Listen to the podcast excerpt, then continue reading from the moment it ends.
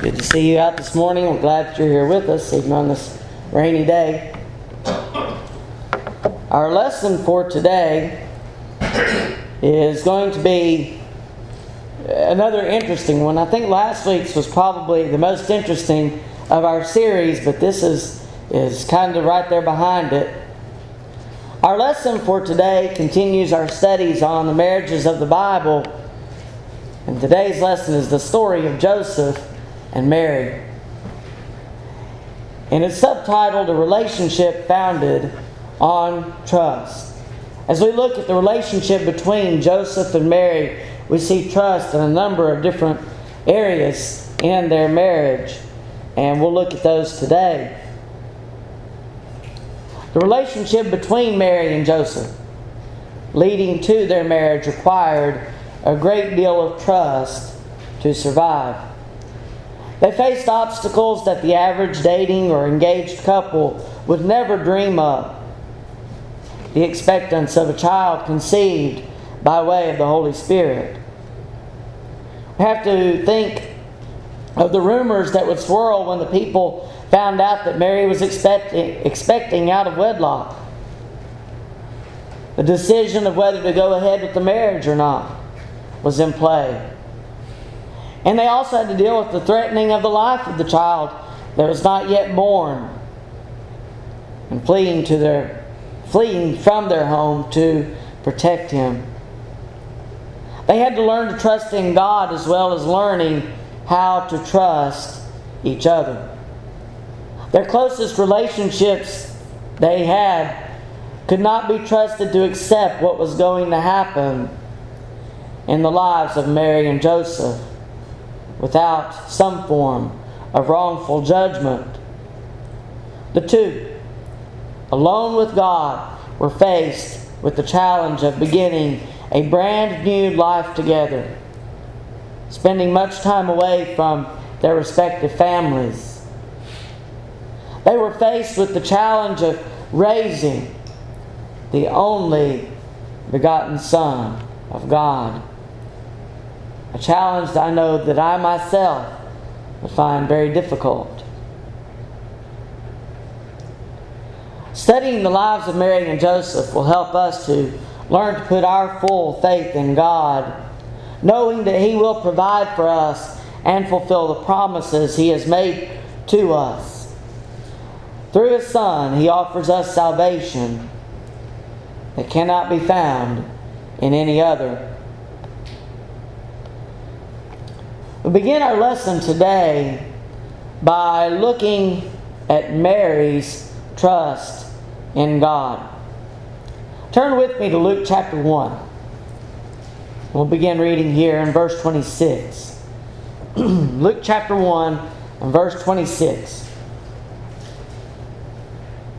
Now, in the sixth month, the angel Gabriel was sent by God to a city of Galilee named Nazareth, to a virgin betrothed to a man whose name was Joseph, of the house of David.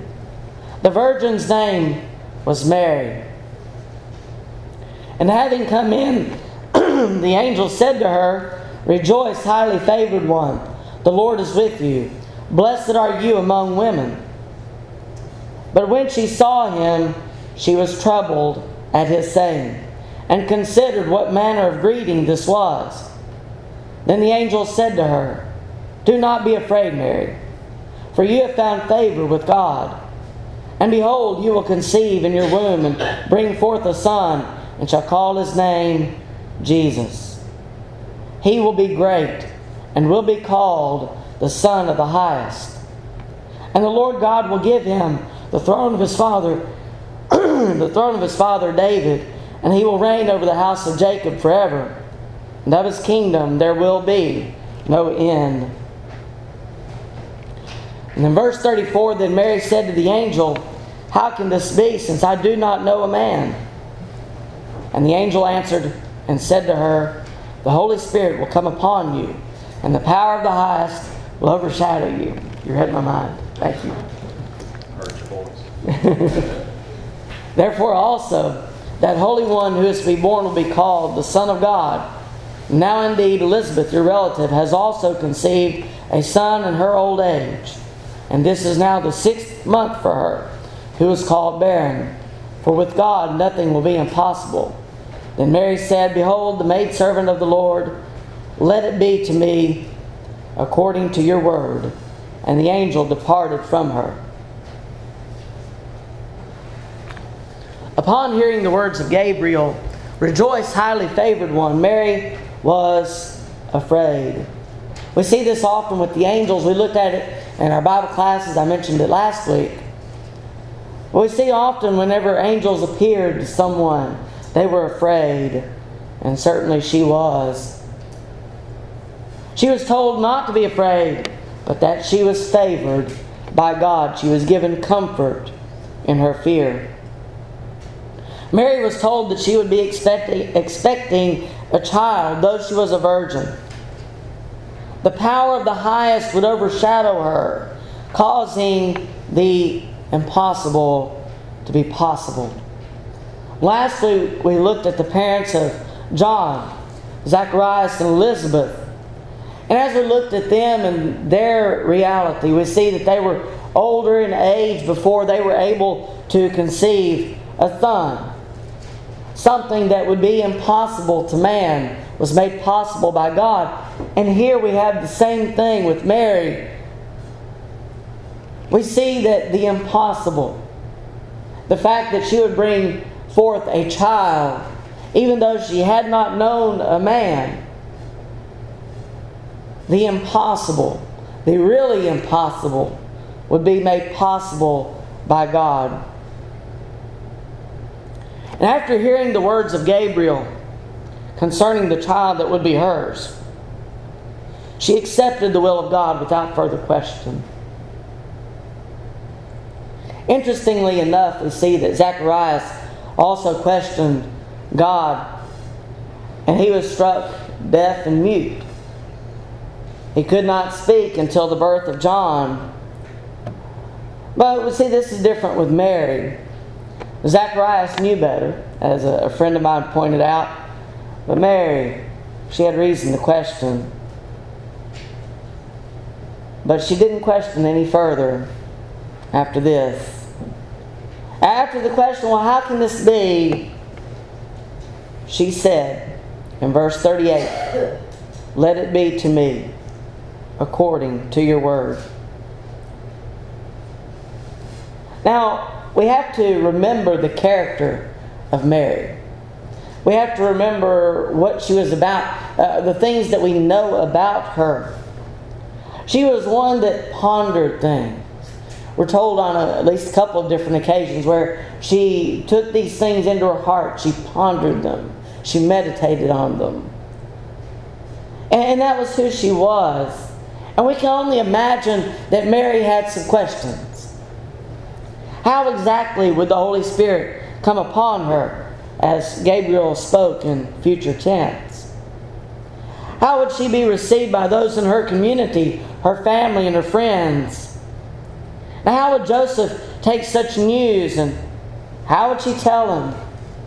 You know, we see that, that many women are, are given that ability to, to tell their husbands when they are expecting.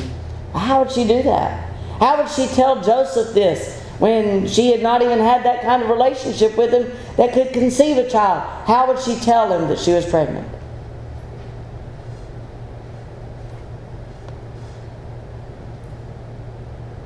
The ultimate question, above all these other questions, could she trust God? Could she trust God to work out all of the difficulties and questions that she was being faced with. We have many questions in our minds in many different cases, many different reasons. We have many questions in our minds about our future and about what is to be. Can we trust God to work all things out for our good?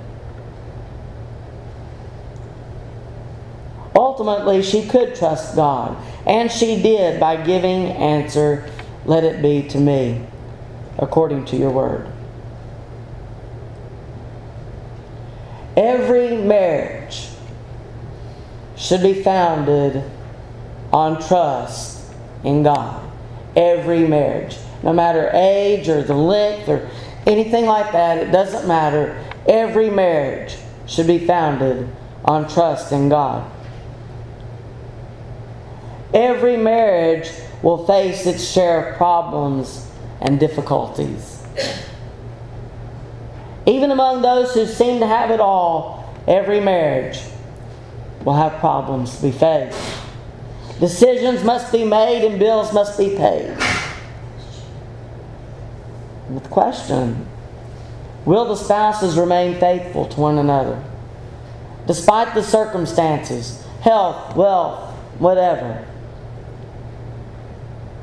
Will you face those difficulties together? Not as individuals, but together. That's where a lot of marriages fail, I believe, because uh, we don't put our trust in our spouses. We, we try to solve our problems on our own, and certainly we don't have a trust in God. But when we work together, we can face anything with God's help. There are so many questions that regard the future careers, children, homes, pets, and many others. And many of these will lead to argument on occasion. But will you face the problems together?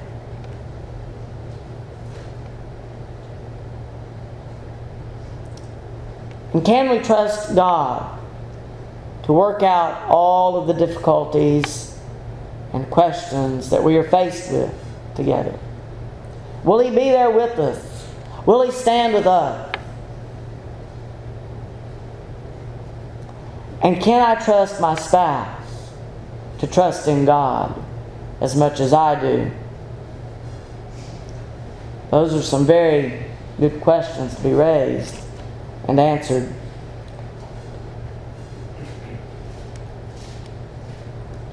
We see also not just Mary's trust in God, but we see Joseph's trust in Mary and God.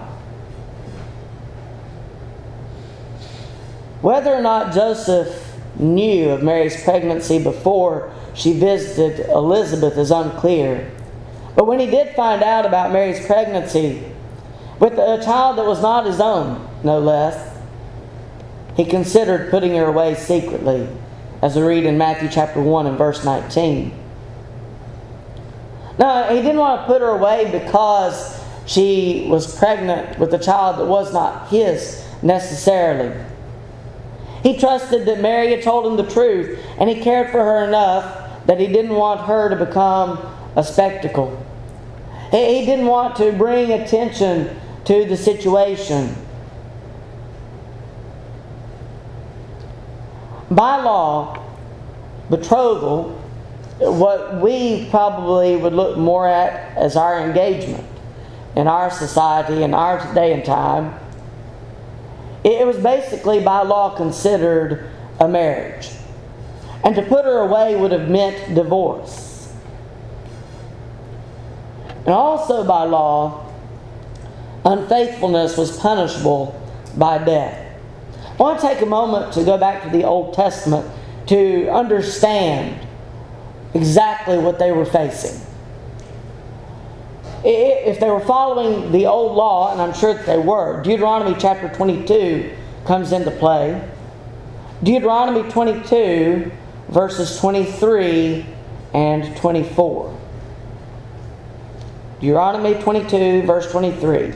If a young woman who is a virgin is betrothed to a husband, and a man finds her in the city and lies with her, then you shall bring them both out to the gate of that city, and you shall stone them to death with stones. The young woman, because she did not cry out in the city, and the man, because he humbled his neighbor's wife. So you shall put away the evil from among you. We also find that the punishment of a woman who was not betrothed was much less than if she were, were betrothed. Deuteronomy 22, verses 28 and 29. And it may be Joseph's intention to put her away so as not to have her punished more so than what she could have been. But whatever his reason, he wanted to put her away, not to bring attention to her situation. Now, Joseph was told about the child differently than Mary was. Joseph was told in a dream not to proceed with this plan. And as it would be with any dream, I'm sure we've all had certain dreams that we wake up and we think, was that real or, or not?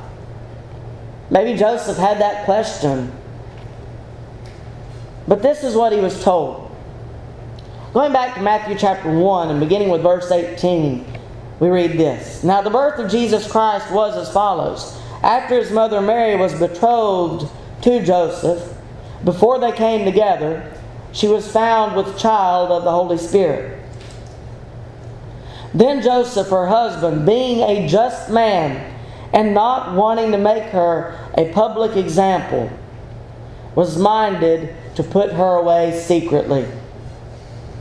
But while he thought about these things, behold, an angel of the Lord appeared to him in a dream, saying, Joseph, son of David, do not be afraid to take to you Mary, your wife. For that which is conceived in her is of the Holy Spirit. And she will bring forth a son, and you shall call his name Jesus, for he will save his people from their sins. Verse 22 So all this was done that it might be fulfilled, which was spoken by the Lord through the prophet, saying, Behold, the virgin shall be with child, and bear a son, and they shall call his name Emmanuel, which is translated God with us.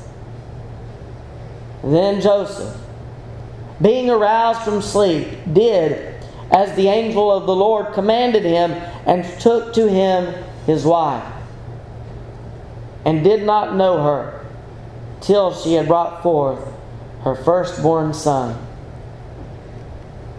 And he called his name Jesus. The will of God regarding the child to be born to them is revealed to Joseph. He will save his people from their sin. That was Jesus' purpose all along, was to come into the world. He came to teach and preach, and he came to die.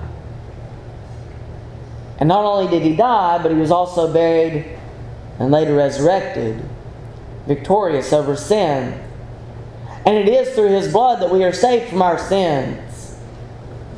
We see this intention from the beginning that he will save his people from their sins.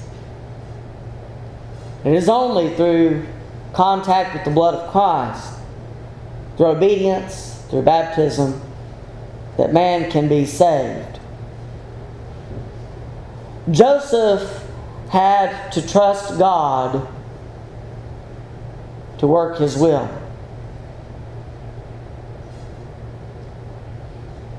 Despite his own questioning of his future, God had a plan. And Joseph had to put his trust in God's plan. And we can only imagine the situation that Joseph would be in. We can only imagine the shoes that he had to fill. He was probably faced with rumors of his wife's unfaithfulness for the rest of his life. We don't know. But certainly that's something that, that he would have feared. But he faced them with his faith in God firmly planted. He never wavered as far as we are told in scriptures.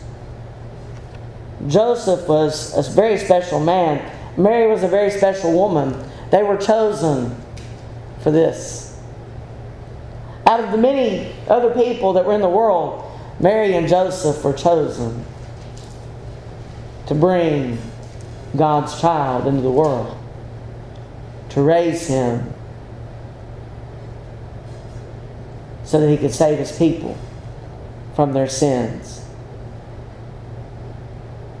And our final point in our lesson today, let's notice Mary's trust in Joseph. Every wife should be able to trust her husband. Let's take a look at Ephesians chapter 5. In verses 22 and following, we read instructions that are given to husbands and wives regarding their marriage and what God wants it to be. Ephesians 5 and verse 22 Wives, submit to your own husbands as to the Lord. For the husband is head of the wife, as also Christ is the head of the church, and he is the Savior of the body. Therefore, just as the church is subject to Christ, so let the wives be to their own husbands in everything. In verse 25, husbands, love your wives, just as Christ also loved the church and gave himself for her. Skipping to verse 28, so husbands ought to love their own wives as their own bodies. He who loves his wife loves himself.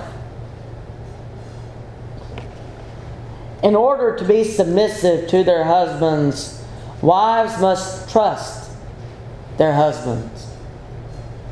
They must have trust in their husbands in order to be submissive to them. They cannot be submissive to someone that they cannot trust. And Mary was able to trust Joseph with decisions regarding their future. There were many cases, many places that we read where Mary had to put her trust in her husband. She submitted to his will, to what he decided, but she had to trust him in order to do so. First of all, Mary trusted Joseph as they left Bethlehem to be registered. One of their first major challenges as Mary was soon to be delivered. Turn to Luke 2. Let's notice what it said in verses 4 through 7. Luke 2 and verse 4. Joseph also went up from Galilee out of the city of Nazareth into Judea to the city of David, which is called Bethlehem, because he was of the house and lineage of David, to be registered with Mary, his betrothed wife, who was with child. So it was that while they were there, the days were completed for her to be delivered. And she brought forth her firstborn son, and wrapped him in swaddling cloth, and laid him in a manger, because there was no room for them in the end. Now, any number of things could have occurred, mainly that the child would be born before they returned. Did they think about those things? Did they worry about those things? Maybe so. We, we find here that there was not enough room for her to give birth in the end, only a stable.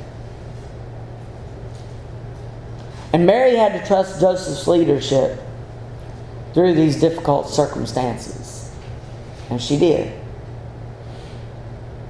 Mary trusted Joseph in their flight to Egypt as they were unable to return to their home due to Herod's threat to the lives of all male children. Turn to Matthew 2.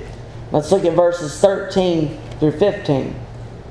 Matthew 2 and verse 13. Now, when they had departed, behold, an angel of the Lord appeared to Joseph in a dream, saying, Arise, take the young child and his mother, flee to Egypt and stay there until I bring you word. for Herod will seek the young child to destroy him. When he arose, he took the young child and his mother by night and departed for Egypt, and was there until the death of Herod, that it might be fulfilled which was spoken by the Lord through the prophet, saying, Out of Egypt I called my son. Mary, in a delicate state, having just given birth, is now told that she can't go home immediately after. They are forced to spend some time in Egypt until the death of Herod. We're not told exactly how long that was.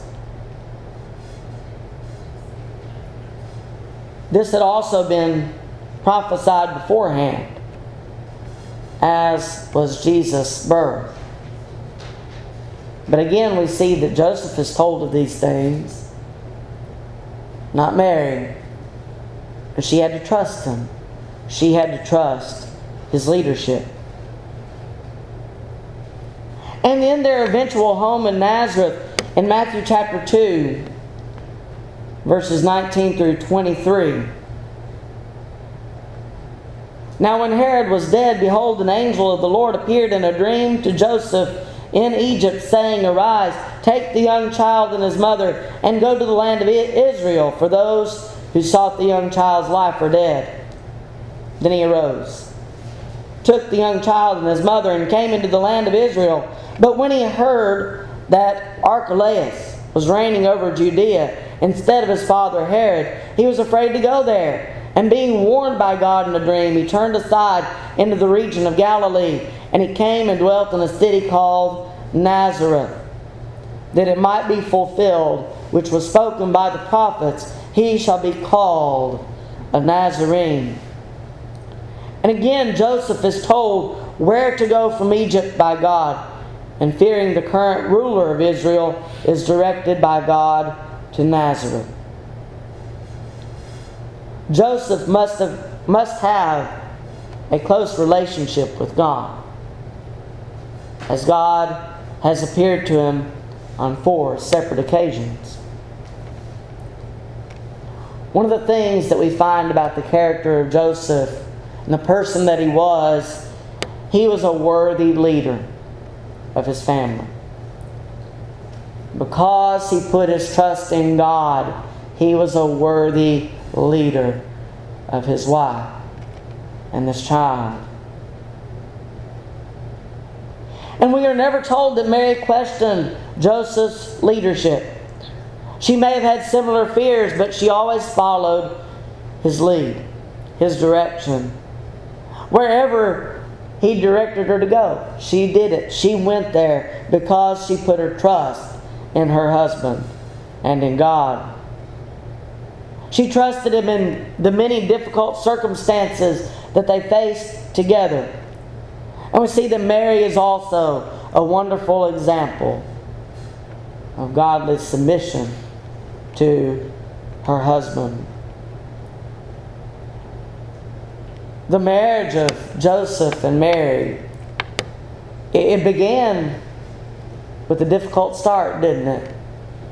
With the promise of a son that, that they probably thought they weren't ready for. But God knew better. And had they not had the trust between each other and the trust in God that they did,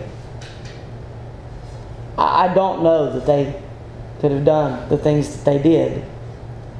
I don't know that, that their marriage would have turned out as, as great as it did, at least from what we know in Scripture.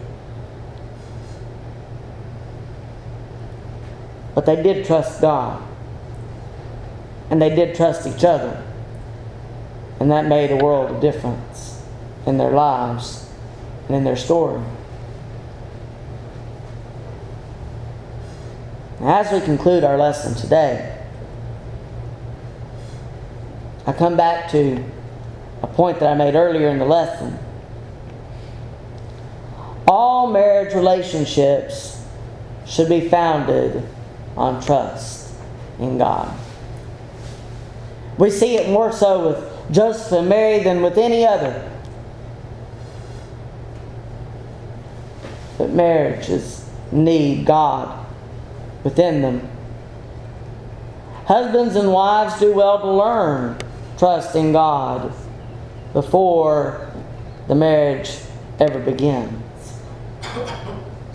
This is learned in the home by the example and teachings of father and mother, maybe even grandparents, as the case may be.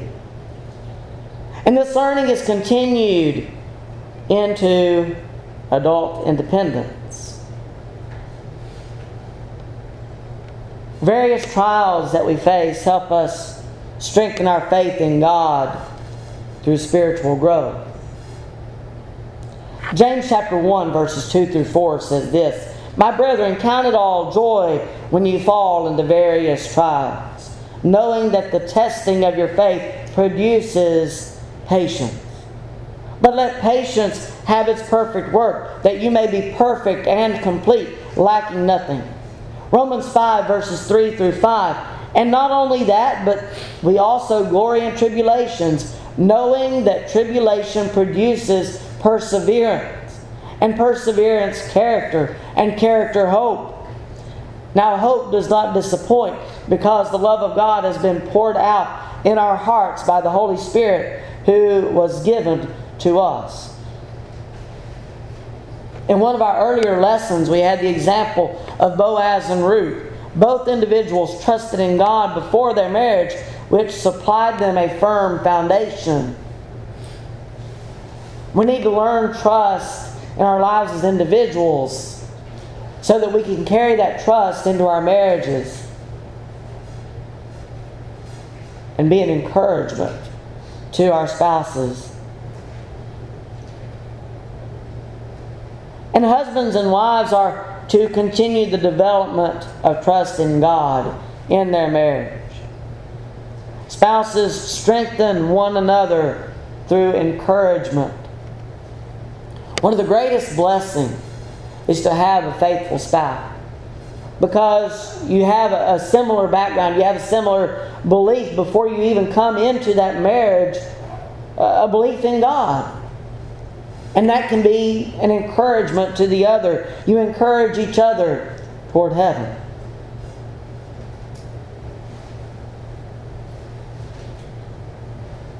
You have the encouragement to be better Christians the encouragement to be better people.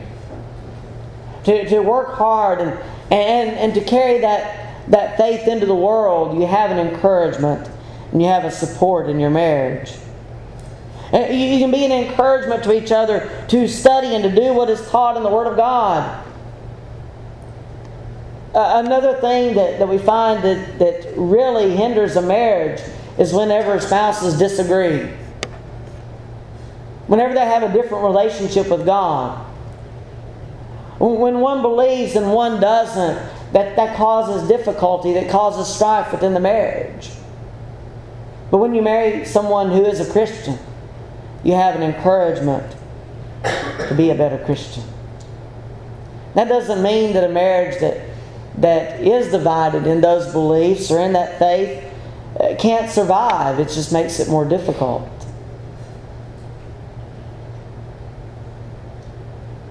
But spouses who come into a marriage with similar faith can be an encouragement to one another. Trusting God is not only encouraged in the marriage, but it extends to the parent child relationship as well. Children are edified by the company of godly parents. In being around them and seeing how they live, children are encouraged to serve God. The home becomes a, a safe place for children desiring to learn about God, a safe place that they may not find otherwise. Schools can be difficult. And especially in a, public school, sometimes we find different relationships different friendships, and sometimes those friendships can lead us in the wrong direction, but a child can be encouraged in the home. A child can be encouraged by godly parents. They can be encouraged to continue in faithfulness, and the home is a safe place to talk about God, to study about God, to learn about Him and learn how to do His will. That's what God wants in a marriage. He wants godly parents that lead godly children. And they all lead each other to eternity with God.